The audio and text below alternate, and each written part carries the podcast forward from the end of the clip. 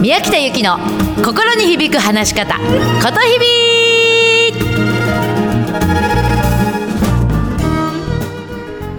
おはようございます。8月21日水曜日ことひびの宮北由紀でございます。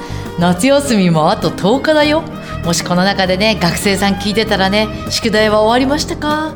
今さ子供たちの夏休みの宿題ってものすごい量ね。もう親がお手伝いしないととてもとてもやりきれないっていう風になんかテレビでやってた。みんな大変だね。頑張ってやってね。あと10日で夏休みおしまいだよ。はい。さあそれではですね今日はあのね気持ちが楽になる話し方っていうのをやります。でその前にねえーと、うちの中でうちのまあ琴日々メソッドの中で鍵括弧の法則っていうのがあるんだけどその応用編になるのね。でこの鍵括弧の法則ってこの琴日々メソッドの中ではイメージできる話し方のもうスキルとしてはナンバーワン人気ナンバーワンのスキルなのでちょっとまずそれから説明させてね。あのね鍵括弧の法則って話をしていて話の話題の中で何か人の話人の声が出てきたら人の言葉が出てきたらその人の声を思い出してモノマネ声でカインカッコで言うのね。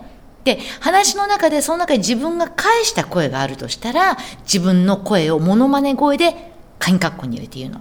で自分の気持ち心で感じたことも同じようにモノマネ声でカインカッコで言うのね。どういうことかというとね、ちょっと一つ例題ね。先日、私、友人から、みやちゃん、今週末一緒に映画見に行かない？って、これ海学校ね。映画見に行かない？って言われました。で、私が、あ、いいよいいよ、何見に行く？って言ったのね、これ海学校ね。うん、で、友人が、ライオンキングって。で、あ、いいよいいよ、いいね、いいね、行く行くって私言ったんです。でも実は、このタイミングでライオンキングめちゃくちゃ混んでんだろうなって思ったんです。わかります？今友人の声と自分が友人に返した声と自分の心の中の声ライオンキング今混んでんだろうなっていう心の声。これを鍵括弧にしてその時の声を思い出してモノマネ声で言う。そうすると非常にイメージが湧く話し方ができるよっていうのが鍵括弧の法則です。さあそしてその応用編が気持ちが楽になる話し方にこの鍵括弧が使えるんですね。どういうことかというと何か自分がモヤモヤとしたこととかうん傷ついたこととかあるとするよね。でそれをねこう人になんか信頼できる人に話をする時にね鍵括弧を意識して話をするんですよ。例えばうん例えばね今日さって私あの親友に「みやちゃんのその言い方めちゃくちゃ傷ついた私落ち込んだんだけど」って言われたのね。これ友人の声よ。で私その時に「えごめん私何言った?」全然覚えてないんだけどって。って言ったの。で友人が「もうほんとそういうところからして直してほしいよね」って「無意識ってもっと怖いわ」って言われちゃって私ますます傷ついちゃったんだけどでもそういうこと言うあなたもあなただよなって実は心の中で思ったんだよね。みたいな話。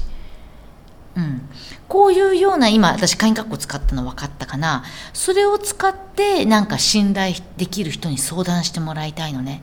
そうすると気持ちがものすごく早く楽になるの。これねちょっと原理原理を説明するとね自分が傷ついた時とか痛みとか苦しみを自分の心の中で味わってる時ってすっごいしんどいのよ。痛みが心に来ちゃうから。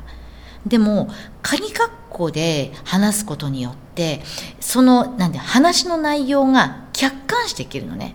目の前にその出来事そのシーンが浮かぶんですよ。でそこの目の前に客観視してまあ、ゲロッと出たその客観視した人物に向かってそこにいる人物目の前に例えばその人物を置いたとしてこの私の友人がこういうふうに言った。それに対して私はこういうふうに答えた。でも心の中ではこういうふうに思った。っていうことを客観視してそのシーンを説明するかのようにして人に相談できるんですよ。そうすると痛みが自分の心で直接感じることなく客観視してゲロってこの目の前に出るからすごい気持ちが楽になるのね。うん、自分の痛みを客観視できるって感じ。なので是非鍵括弧を使って自分の気持ちを楽にするっていうのをちょっとやってみてもらいたいの。でこれ逆に人の悩み相談を受ける時にも使えるのね。ね皆さんお立場的に例えば人の悩みを聞くことってあると思うのね。そうした時に相手が鍵括弧で答えられるように自分が質問してあげるの。ね。例えば何かえっと、悩み相談を受けたとするよね。そうした時に、あの、悩み相談を受けたあなたは、ああ、そうなんだ。その時あなた、あの、その時相手に何て言われたの？ってそうすると向こうは、あの人にこうこうこういうふうに言われた。って感覚で答えるよね。で、で、今度自分は、ああ、そうなんだ。その時あなたは何て答えたの？こうこうこういうふうに答えた。ああ、そうなんだ。でも心の中では本当はどういうふうに思ったの？いやそれはこうこうこういうふうに思ったよそうやって相手が鍵括弧で答えられるようにして質問してあげてそうすると大切な友人とか大切な部下とか大切なお子さんとかがあの気持ちが楽になる時間がものすごく早くなるから。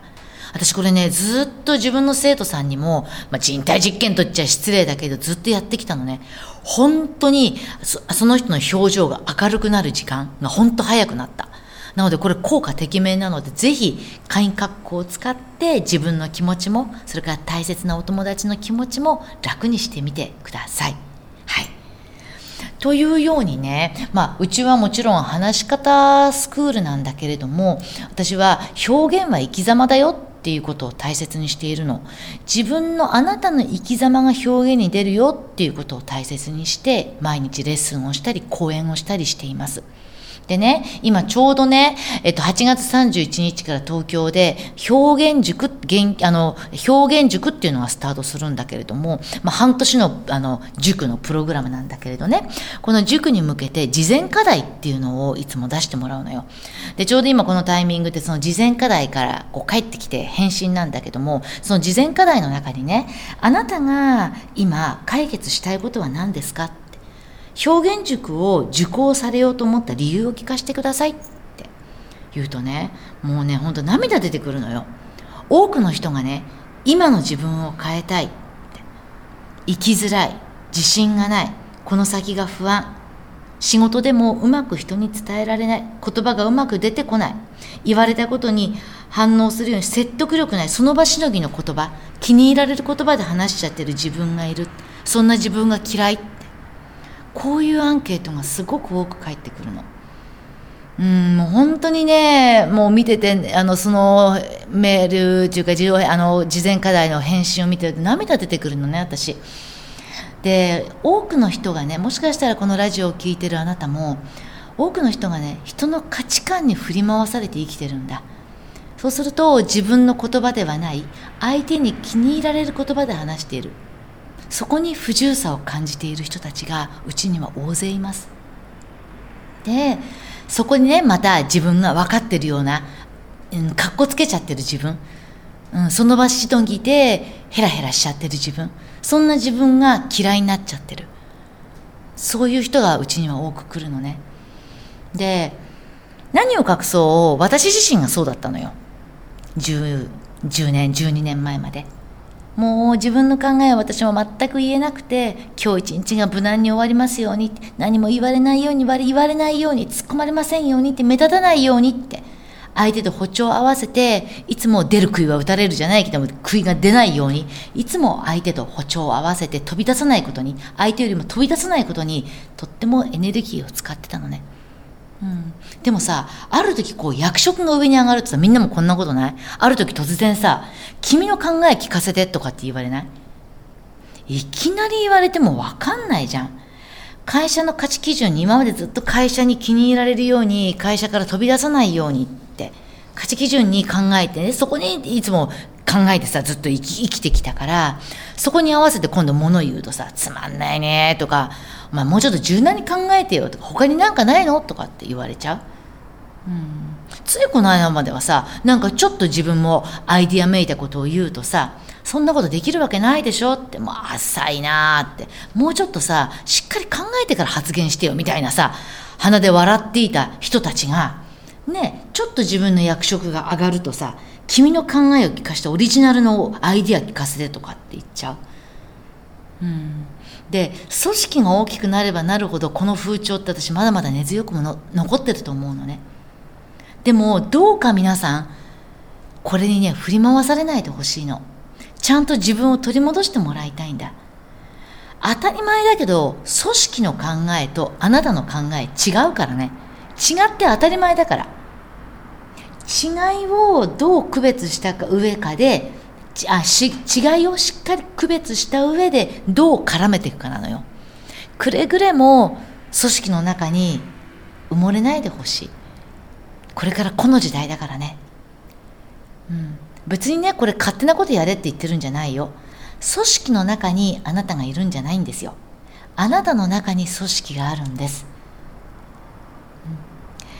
うん、表現塾で必ず私する質問があるのね。あなたはどんな生き方をしたいですか？最終的にあなたは何を伝えたいですか？ちょっと皆さんも考えてみてください。そしてそれを達成する手段として今の環境があるんだよ。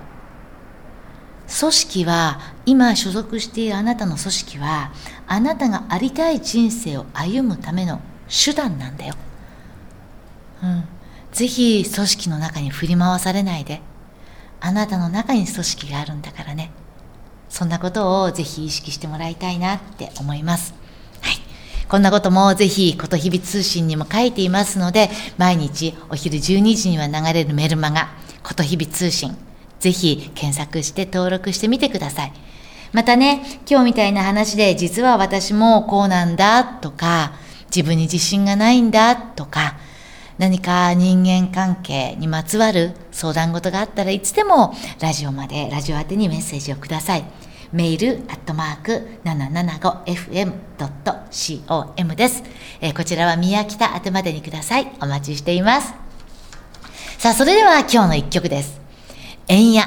もう皆さん、エンヤはよくご存知だと思います。エンヤの中から Only Time。どうぞ皆さん、今日も素敵な一日をお過ごしください。うまく話すな。心を込めて話してね。こと日々の宮北ゆきでした。じゃあねまたねー